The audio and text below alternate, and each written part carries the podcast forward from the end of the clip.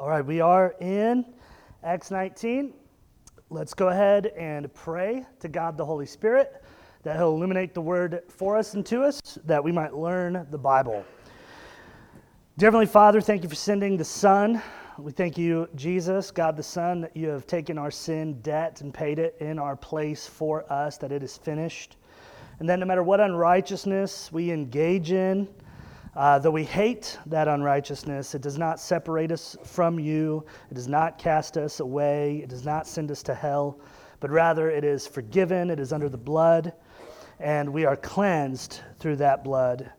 Thank you, Jesus, that through that cleansing, you can send us the Holy Spirit. God, the Holy Spirit, thank you for making your home inside of us. Thank you for making much of God the Son, Jesus. And thank you for making much of his word. And now we pray, Holy Spirit, that you would illuminate the word to us, that you would teach us the Bible, that you have inspired. It is infallible, inerrant, perfection. And I do pray that you would bring us comfort and conviction, encouragement and rebuke, understanding and insight into your word. We pray that we might learn the Bible today. In Jesus' name, amen. All right, well, when I was in high school, I took a test. It's a career test. I think I was about 16. And when you take one of these career tests, it's not long or anything, you about half an hour. Filling out those little dots. You guys remember it? Number two pencil, filling out the dots, teacher walking around making sure you don't cheat, which is kind of funny because the career test is really you know, it's about you. It's about what you want to do, what you don't want to do, what subjects you like, what subjects you don't like. It's about your personality, the things you find interesting or not interesting. And at the end of this test, you fill in all these blanks and all these dots. It uh, is processed somewhere. I don't know, uh, the government, I don't know, the Illuminati takes it and, or whatever, and they send it back to you in an envelope and they tell you a few jobs that you should go for, and they also tell you a few jobs you should avoid like the plague. It's called a career test. Uh, at least I took it up in Indiana when I was in high school. And I remember getting the results back in that envelope, and I opened it up because I'm really curious to see like, what job they think I should go for. You know, I'm 16, headed towards 18 you know, going to need a job. I figured that out so far in my life, you know. And uh, I get the thing back, and it said the number one career that I should pursue was being an artist. And I was like, I'll take rock star. That's kind of an art. Yeah, that's, that's about right. I should, at the time when I'm 16, I'm thinking, yeah, I should be an artist. I should be world famous. I should be on every magazine. This is correct, okay? And the career it said I should avoid at all costs was military. Okay? Uh, it did. It said, do not pursue the military. It said, uh, it gave a few reasons why, but the basic gist was it'd be bad for me, it'd be bad for the country. And so they said, do not, your personality, your style, you do not want to go towards the military. And I thought, this is also correct, right? This, is, uh, this seems like it'd be bad for Everybody, Uncle Sam and everybody under him. So yeah, the Pentagon wouldn't even know what to do. They'd just be like, just send them back. I don't know, give them money, send them back. Like, I don't know what they do. And so I never went that route. I never went towards uh, that military route. Had some family members who did, uh, friends who did, but it was never really for me. But then when I was 17, I met Jesus and I started following Jesus walking with Jesus, talking with Jesus, trying to live for Jesus. I'm doing this for 14 years now. And though I haven't always lived like Jesus, I have been living with Jesus. And what I have found out is that I joined a military. In fact, it's a severe, uh, high level military operation, and that I started to engage in spiritual warfare right when I started walking with Jesus. Today we're looking at Paul as he goes into a place called Ephesus. Well, technically he got there last week, but here's where his ministry really starts. On his third missionary journey, he's in a place called Ephesus, and this place is known for spiritual warfare. This is a place that is, uh, that is obviously facing darkness in high places. They had a temple to a god called Artemis a goddess rather, called Artemis. It was a large temple. When I say it was a large temple, I mean it was one of the seven wonders of the ancient world. This was a this is a central location for all worshipers of a goddess named Artemis. The average citizen would have been into magic and spell casting, incantations, dark arts, demonic uh, influence, possession, or oppression. It was a place known for being engaged in supernatural activity and demonic activity.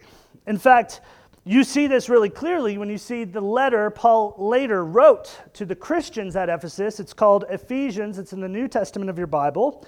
A couple of the verses you've probably seen as you've read Ephesians or heard as you've uh, heard Ephesians preached.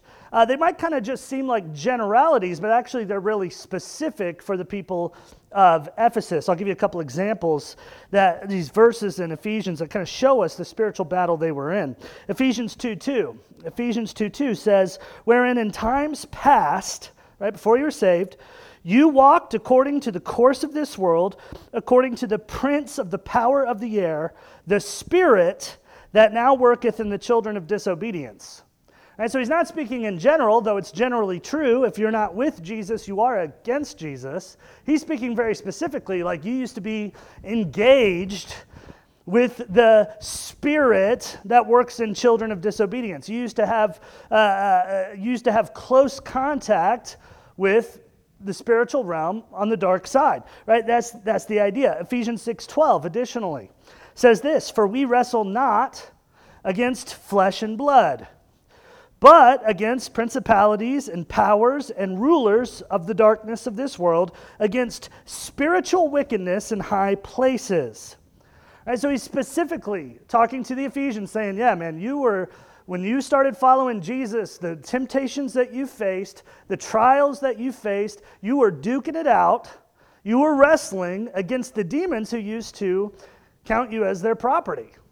And now they've lost you and they're bothering you. And he's speaking very specifically to the obvious, the overt spiritual warfare that they faced in Ephesus. Now, we're all in this battle just the same.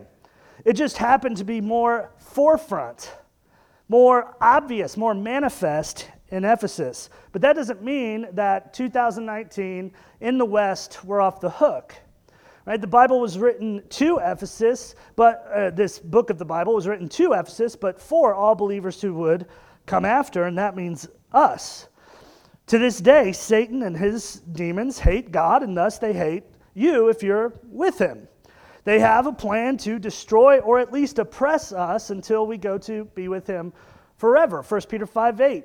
Be sober, be vigilant. Your adversary, the devil, walks about like a roaring lion, seeking whom he might devour. Now, Jesus is fighting this war as our captain, as our general. He is fighting this war for us. He has won this war, he is winning this war, and he will win this war. That is true. All three of those, in fact, are true. And so sometimes we ignore this war because we feel safe in this war because we've read the end of the book. Right? We've read Revelation, and here's what we know from Revelation Jesus ultimately wins the war. In fact, uh, whenever I like this phrase, I've seen it on, I don't know, bumper sticker or something. Whenever the devil reminds you of your past, to remind him of his future. If you look in the Bible in Revelation chapter 20, verse 10, it says that eventually Jesus, literally, the word is fastballs. Satan into the lake of fire, where the beast and the false prophet are there to be tormented day and night forever and ever. Uh, so in English, it says he casts him into the lake of fire. The literal, the way you would say it in 2019, like literally from the Greek, is he, he, he fastballs him in there. And he wins. And we know that Jesus wins. We've seen the empty tomb. We know one day our tomb will also be empty. Jesus said, I'm going to prepare a place for you. In my Father's house are many rooms. If it weren't so, I wouldn't have told you. We know there's a place prepared for us. So we feel safe. But here's one interesting thing to note is that you can get hurt in this battle along the way. You will win in the end. But that doesn't mean you stop fighting now. Jesus won this battle on the cross. He'll win this battle in the end, and he is still fighting even now. And so here's a question we want to ask, and a question I believe is answered in Acts 19. How does Jesus help us fight in spiritual warfare right now, like on a daily basis. What are some of the things that Jesus does as our captain and general for us and through us to win the spiritual warfare we're engaged in today.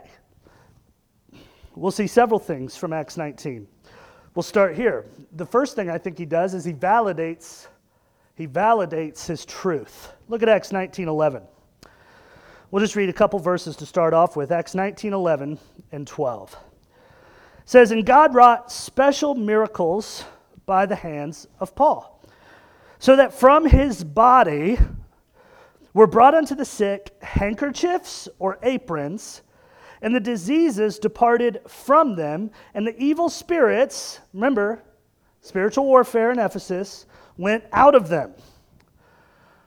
So let me tell you this. This is the story of spiritual warfare from the beginning of the book to the end of the book. God speaks, right? We have a communicator God. He talks to us. It's awesome. Okay? Satan comes in and twists God's word, doubts God's word, or adds or takes away to God's word, and then God comes back in and validates what he originally said. He validates his truth. That's the story from the beginning. As you know, Genesis 3, the serpent's first words were, Did God really say you can't eat from this tree in the garden? Right? From the beginning to the end, Satan demeans God's word, he, he twists God's word, but God, to help us in the spiritual warfare we're engaged in, validates his word. And that's actually what's going on in Acts 19 11 and 12. Big idea is that a new message has come into Ephesus. Whereas they're used to messages of darkness, magic, spell casting, and witchcraft, a message of light, of salvation, of grace, and of connection with the Holy Spirit has come in. He, Paul, begins speaking in the synagogue in verses 8 through 10, and it does go well for a while from what we understand, but eventually, shocker, the people of the synagogue boot him out. So Paul, in verses 8 through 10 of Acts 19, takes up a job as a tent maker. That was his trade. He would do this in the mornings. And then we see that he rents a school he, it's called the Hall of Tyrannus, right there in verses 8 through 10. You can see it. He rents a school in the afternoons and he lectures every day for a couple of years to whoever would come take his Bible class. I would love to go to this Bible class personally, right?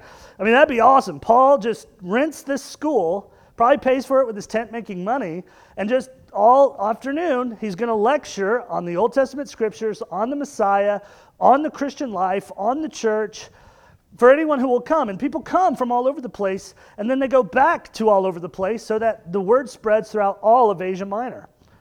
Pretty incredible. And at some point, here's what's happening, okay, is that these folks, hearing this message, they're used to supernatural activity, and they're wondering if there will be any supernatural activity to follow Paul's teaching. Right? Most of their teachers can manipulate the demonic realm and do some sort of magic or miracle. What about Paul? That's the big need in Ephesus is a validation. Now it's interesting, Paul doesn't seek to show off and do miracles. That's not how Christians use miracles. Bible believing Christians don't use miracles to wow people or amaze people. In fact, Bible believing Christians don't attempt to do miracles, they attempt to be a part of a miracle perhaps God wants to do. Right.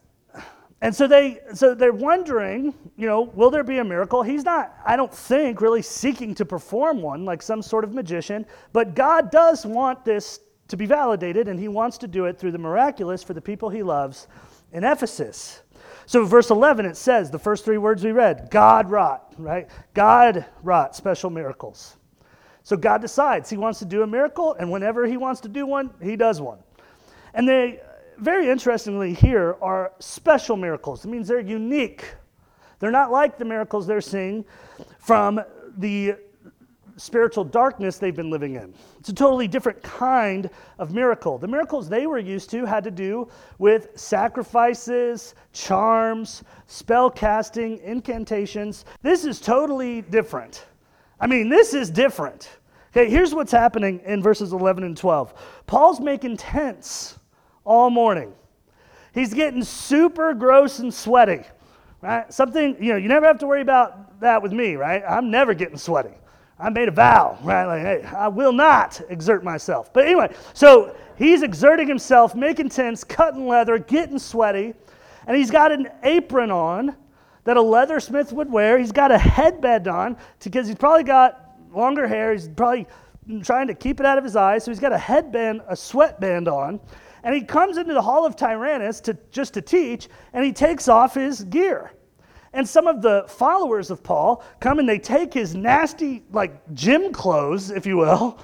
They take these dirty, these work clothes, they take them and they run out to people that they know are in the ER, that they know have demonic possession and oppression, and they, they, they simply apply those sweatbands onto these people, and a miraculous healing takes place. Praise God. I mean, God does what He wants when He wants, and He does it how He wants, and it's always unique. It's always special and different, and it never looks like the world, the flesh, or the devil. This can't be attributed to Paul, right? What are they going to be like? Man, your sweat is awesome, right? There's no way. This is God, right? And it's, ama- it's amazing. And we love God and we appreciate God because here's what he's doing He's validating Paul's message. And it's a beautiful thing. He validates his truth and he helps us in spiritual warfare. See, they're in spiritual warfare. Who are we going to believe? Light or darkness? Well, the darkness is doing tricks. We're, we're inclined to believe the darkness, but God loves people who are in darkness. And so he validates the light so that they'll know, oh, that's the way. Does he still do this today? Absolutely. He does this today. Once in a while, he does do miracles today if he wants.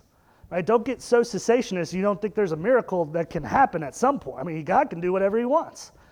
If God is in a place doing work and wants to validate his truth through a miracle, he can do it. If it's of him and for his glory and people are getting saved, it is possible. But let me tell you one thing for us right now. One thing we sometimes miss out on in the West, 2019, right here where we're living, is that we got a great validation of God's word, and it's the scriptures. Right? I would say the miracle of our age is our access to the New Testament.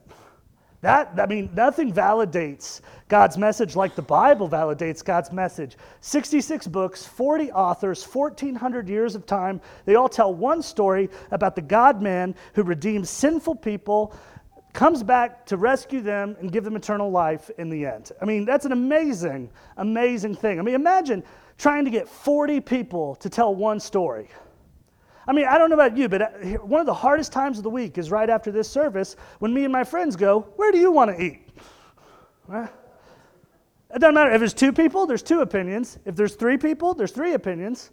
If there's 10 people, there's 10 opinions. We got 40 authors who are like, We're sinners. God loves us. He sends a Messiah. His name's Jesus. He rises from death, frees us from captivity, comes back, takes over, King of Kings. Hallelujah. This is validation. The canon, right? This, this is, look, look, look, this is what Paul said you needed. In fact, when he talks about spiritual warfare to the Ephesians, he doesn't say to go for signs, he says to go for the sword. He says, We're not wrestling against flesh and blood. You need to put on the whole armor of God. And then he says, Reach for the sword, which is the word of God. And at this point, this would have been scrolls in the synagogue of Old Testament prophets. So now that we have the New Testament letters, the four Gospels, we have the epistles, we have all these things. I mean, much more so, we reach for the sword.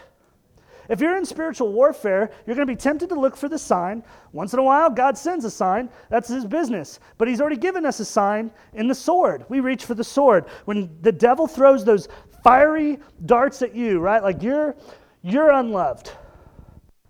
You're you're you're worthless. When he starts, this is one of the, the lies the devil tells uh, the most, right? God loves everybody, but he tolerates you. You ever been there? God, he's not going to send me to hell, but he's not really thrilled with me. Yeah, that's not true, man. God loves you, God likes you, God adores you, God is for you, and if He is for you, who can be against you?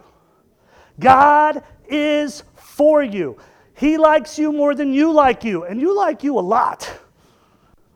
Right? I don't, I've never died on the cross for myself.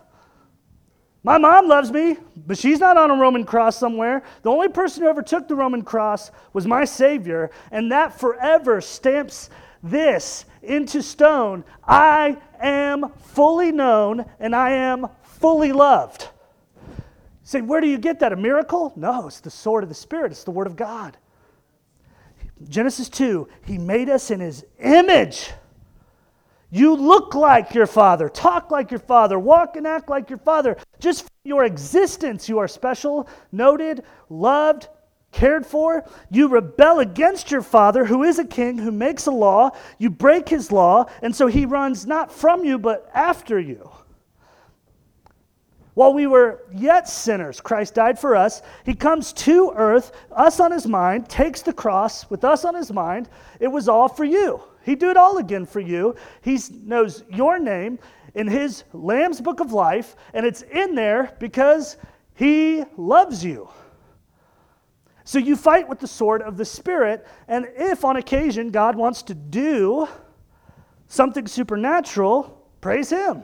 Either way, here's how he helps us in spiritual warfare he validates his truth. He validates his truth. Additionally, he exposes counterfeits. He exposes the counterfeits. Look at uh, verse 13. Verse 13, we'll read through verse 17. This is a pretty hilarious story, to be honest with you. You think the Bible's boring? You probably haven't read this one.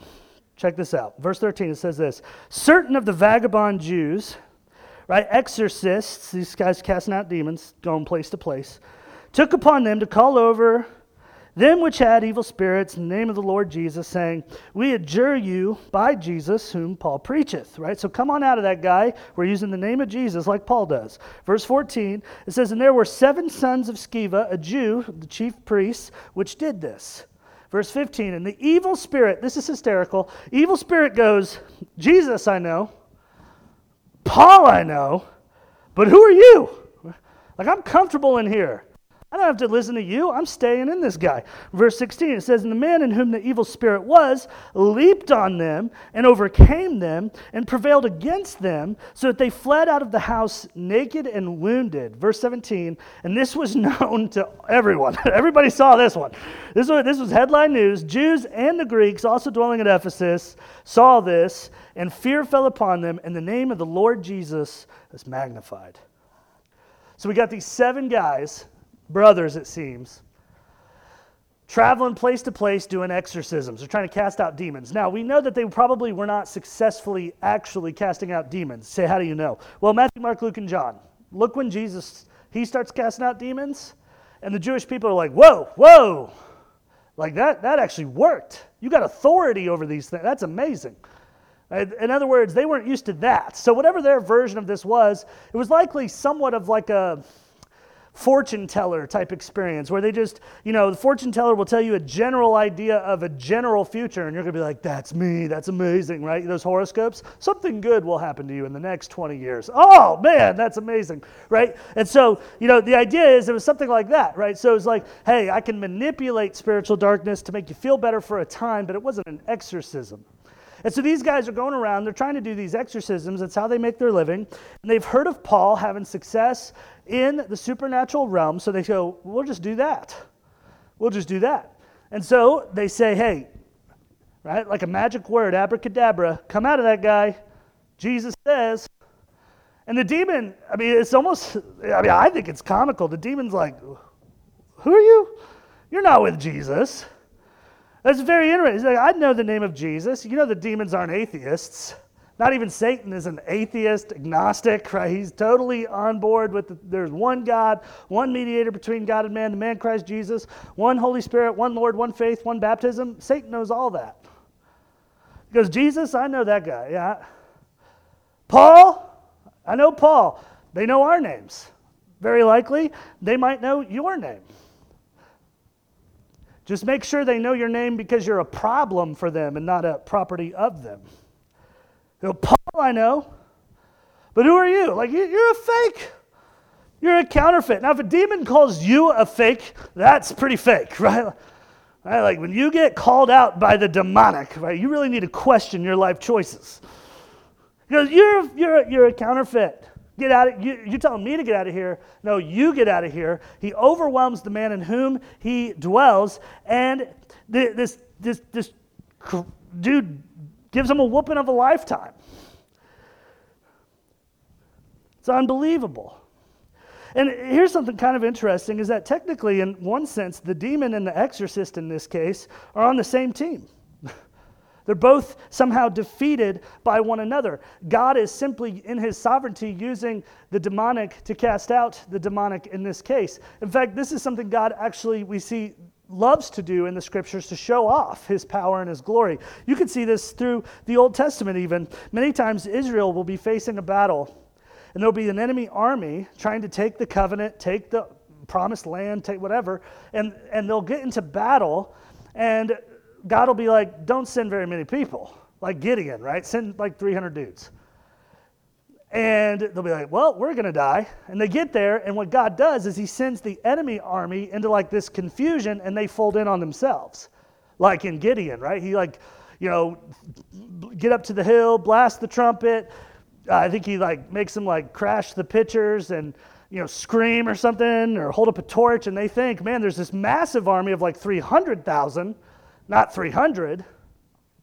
And they all get in this freak out in their own camp and they die by their own swords. Throughout the scriptures, we see this is one of the ways God enjoys showing his power, his sovereignty. And so in this case, it's no different. He's casting out the sons of Sceva by the demon that's on their own team to show everybody who's really in charge. It's neither of them, it's him.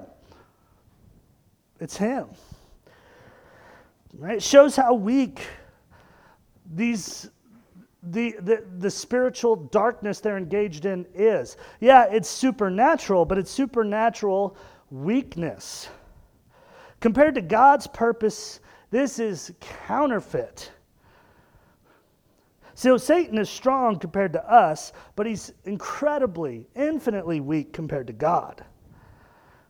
I mean, he can't even keep his own team together. God throws him into a frenzy, into shame. In fact, I'm reminded of Colossians 2:15 when he's talking about uh, Jesus and his cross and how it affected the demonic realm. It says, "He disarmed the rulers and authorities and put them to open shame by triumphing over them in Jesus." So God the Father puts the demonic realm to open shame through what he did on the cross with his son Jesus.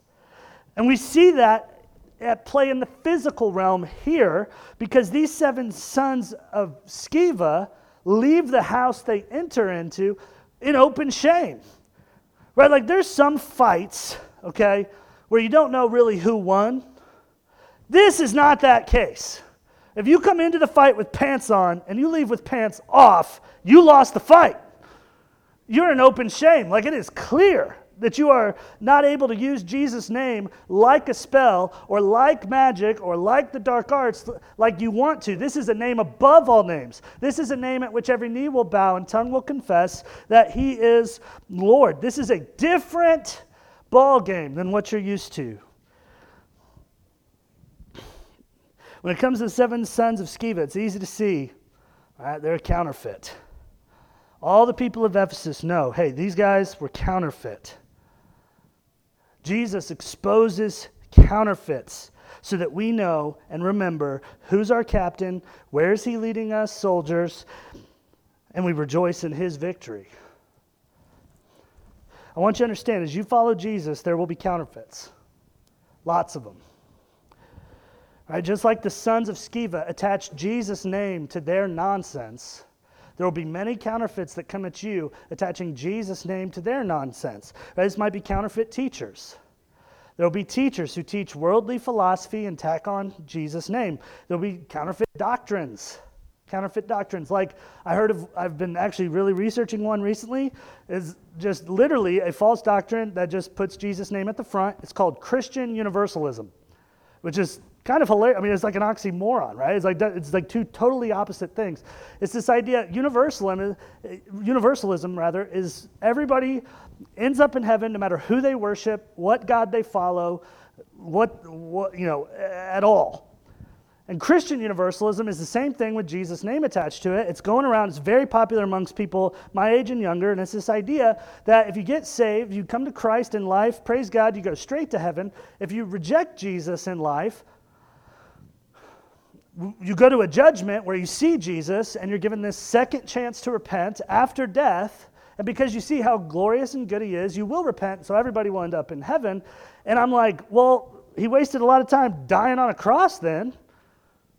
And he wasted a lot of time warning us, right? Do not fear him who can kill the body, but fear him who can destroy both body and soul in hell. Right? It's not like I'm like pumped that there's a hell, but I like Jesus, and Jesus told me. He who believes will be saved, he who believes not will be damned.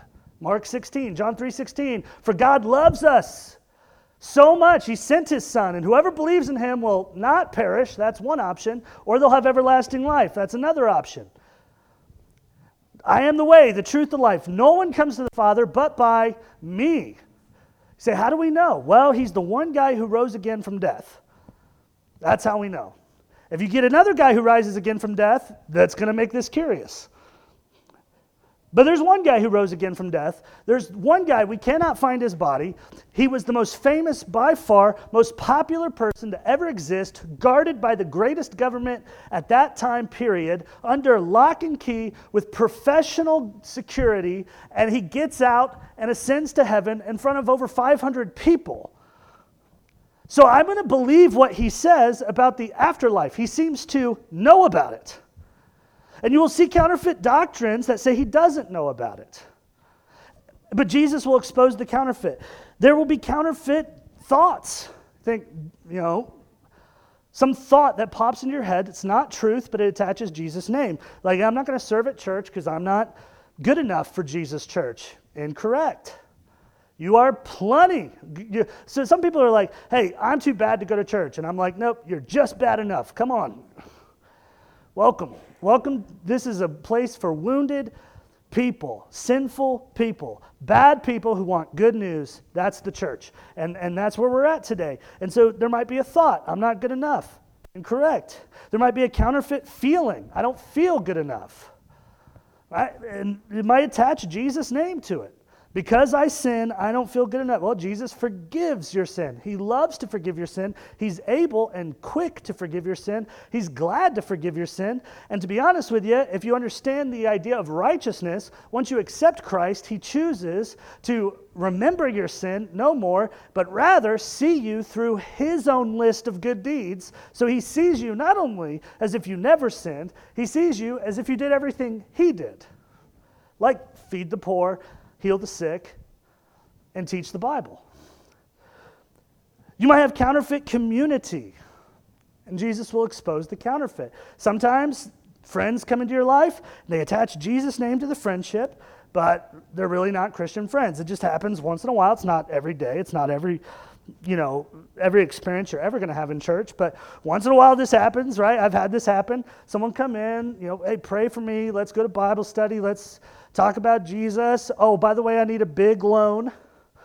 Well, I, I need a big loan. I can't help you with your big loan. Oh, I thought you loved Jesus. I thought you I thought you were all about Christian charity. I thought you were going to help me. So I didn't. Well, I help you. I help you get to the bank to get a big loan, but I'm not a bank, right? And then all of a sudden they want to turn Jesus around on you and guilt you into something you can't even do. And they're Christian. They're they're they're counterfeit Christian community. But here's the thing: as you study the Word and you're filled with the Spirit and you follow Jesus, He has a way of exposing counterfeits. And when he does expose counterfeits, it's not to hurt people, it's to help people. See, the seven sons of Sceva are in a better place, believe it or not, walking out of that house pantless as they were coming in with pants on. Because now they know that name, Jesus, is not to be used flippantly or in vain, but to be magnified. And I don't think it says this here, but I would not be surprised if they came to Christ. I would have, pers- after that. He does it for them too. He loves us all. He wants us all to come in and to have His eternal joy, eternal peace, eternal life. And so He exposes counterfeits so that we'll come to Him and we'll win spiritual warfare. Last but not least, He leads us to confession and repentance. We'll, we'll look at verses 18 through 20. This one last story. It's, it's pretty epic. Verses 18, uh, this is Acts 19, 18 through 20. It says this And many that believed, lots of people believing in Jesus after watching the seven sons of Sceva lose that fight. Many who believed came, and this is interesting. They confessed and showed their deeds, and many of them also, which used curious arts, brought their books together, and they burned them before all men. And they counted the price of them and found it 50,000 pieces of silver. So mightily grew the word of God and prevailed. See, God's winning. Mightily grows the word of God and prevails. That sword of the Spirit we swing always cuts. It always works, it never fails. Jesus is winning. I want you to understand that. We are we we got to be careful with this, right? You see oh the world's getting worse and worse, culture's going further and further. Okay, so that's there's not it's not that that's totally false, but it's one side of the story, right? Because I do think that we we got to admit Jesus is also right, doing his plan, his sovereign work, saving and redeeming people. There's a lot of churches fighting the good fight, a lot of churches being planted, a lot of good. There is a lot of hope. There is a lot of spiritual activity from the Holy Spirit, redeeming people all over the world. Right? Jesus wins. He's the winner in this fight. His word grows and prevails. There will come a time where First Timothy says that that the world will get just about as bad as it can get before it folds in on himself, but then he just comes back. So he never really, he never loses. He only wins. He is victorious. Here it says that his word is growing and prevailing. Say, how is it growing and prevailing? What's part of this? Well, confession and repentance. It, it, it's like a sword. The sword of the Spirit is the Word of God, and we swing it sometimes by confession and repentance. Jesus helps us by leading us to confession and repentance. Look at verse 18. Right? In verse 18, it says, They confessed and showed their deeds. Now, this is like the town square, hundreds, maybe thousands of people coming together, almost like an open mic, one by one. They're saying what they've done out loud. Okay, now let me give you a little bit of the background of why they're doing this. True story, in this day and time of Ephesus, if you said a spell, a charm, an incantation, witchcraft, if you said it out loud in public, it was considered useless right after that. It lost its power. Okay. That, that's what they believed. I don't know if that's true or false, but that's what they thought, so that's why they're doing this. They're confessing this they're, they're, they're stating their spell casting, their incantations out loud so that they can't go back to them. See, this is why we get into Griggs groups. And once in a while, when you feel led, you don't have to do this every 30 seconds. I'm not trying to put pressure on you. But once in a while, you want to just say, here's what I'm struggling with. Part of what goes on when we do that is it's harder to go back to that struggle now that people are going to help you with it. And that is called victory over sin. That's what that's called. Can't go back to my spell now. It's divulged, it's useless. But for them, it's not enough. This is unbelievable. They go and they take the books that these spells are bound up in and they throw them in the fire. And it's a costly bonfire. It says it costs 50,000 pieces of silver. If you add up all the worth of all these books, that in Ephesus and their economy, a piece of silver was a day's wage. This is 136 years worth of work. They throw into the fire so that they for sure can't go back to it. That's repentance. And that is called victory in spiritual warfare. They're giving up something that they thought they couldn't live without. This would be like you giving up your cell phone, your smartphone, to keep away from the difficult temptations that come with the internet. This would be like giving up a lucrative job, to give up the temptations that perhaps come with it in the area of fraud. This would be like giving up a childhood best friend who wants you to get back into drinking. This is like giving up your cutting up your credit cards so you don't go back into materialism and frivolous versions of debt. This would be like giving your spouse your whereabouts at all times so you don't have an affair. This is like giving up your normal day to day for rehab so that you can get sober It's like this extreme turning away so that you cannot go back to the darkness that almost destroyed you. This is called victory. Confession and repentance is victory over sin. You win when you confess. You win when you repent. Confession and repentance is something that hurts a little bit on the front end, but on the back end, you realize it is a gift of God's great grace. It's grace. It's grace. And you know it's grace when you see it spread. You see, confession and repentance, God does this in us and then it comes out through us. It's unbelievable.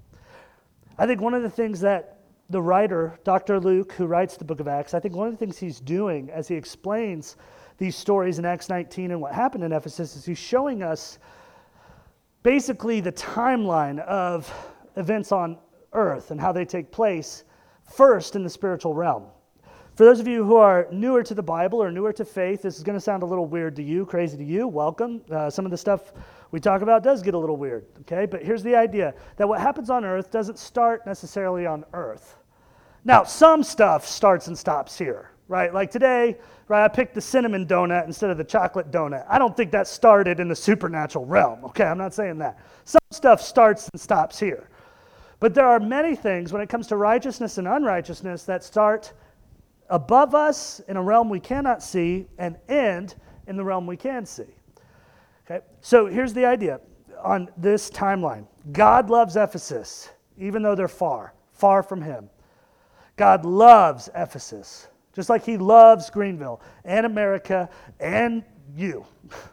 And so God moves in the realm we don't see towards Ephesus, right? It is not that Paul is some superhuman that can figure out I'm going to go here next and there next. I'm going to survive this attack and this stoning and this beating.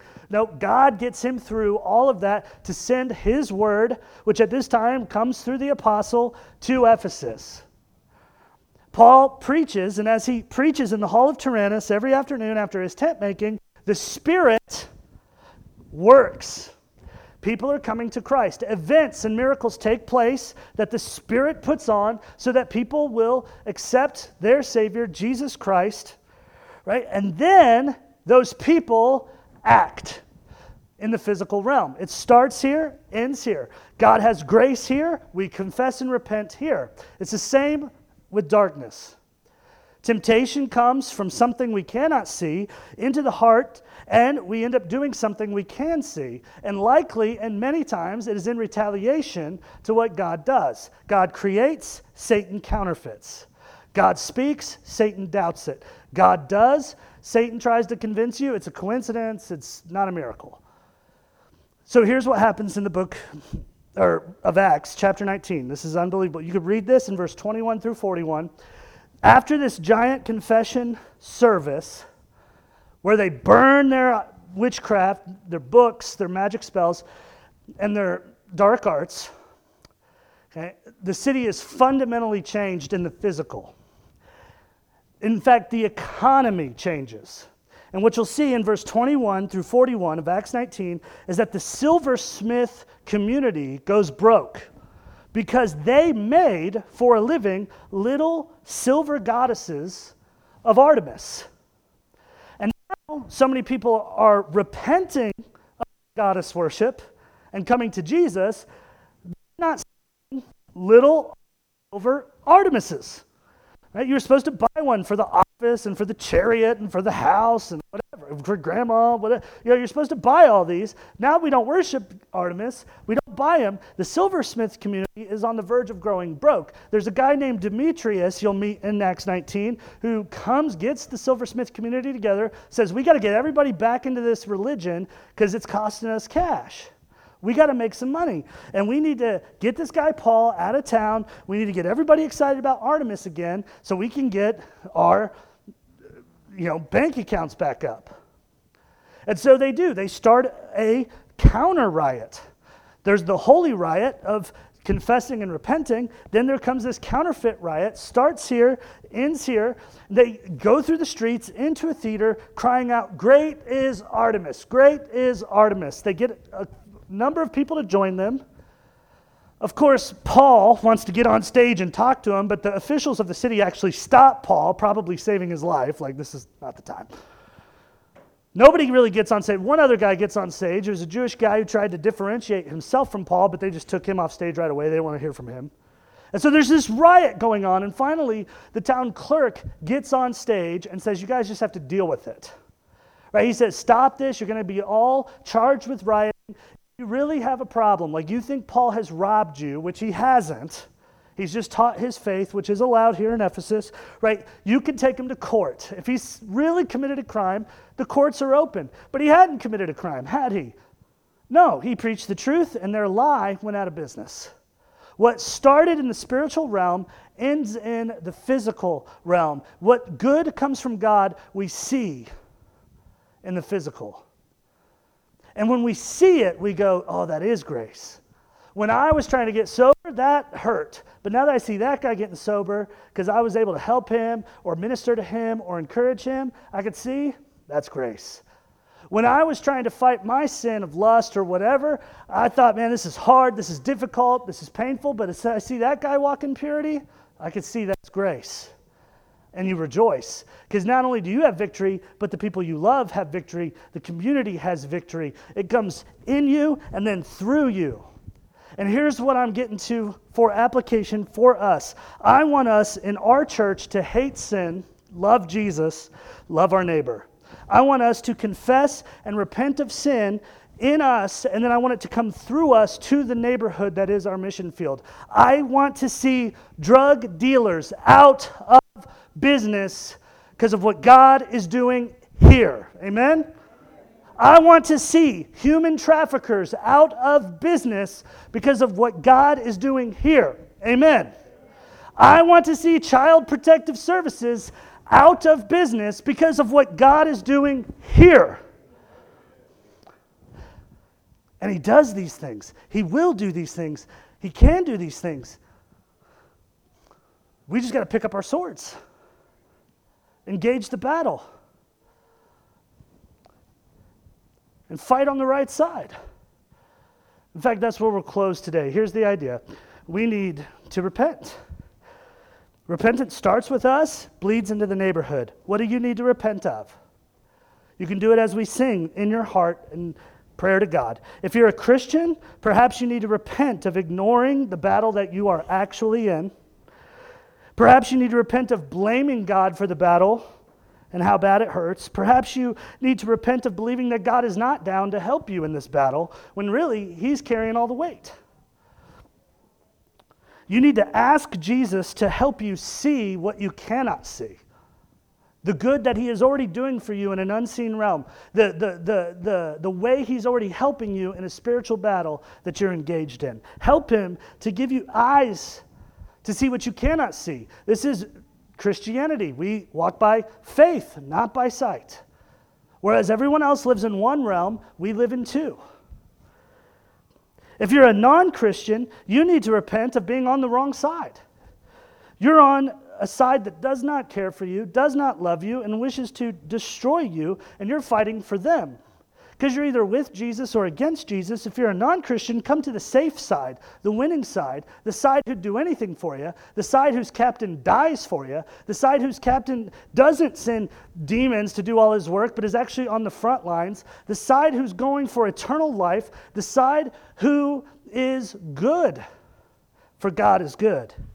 If you're a non Christian, come to Jesus. If you're a Christian, repent and confess to Jesus, and let's all get back in the battle. I'll pray, and we'll fight our battle next through singing to Jesus, our King.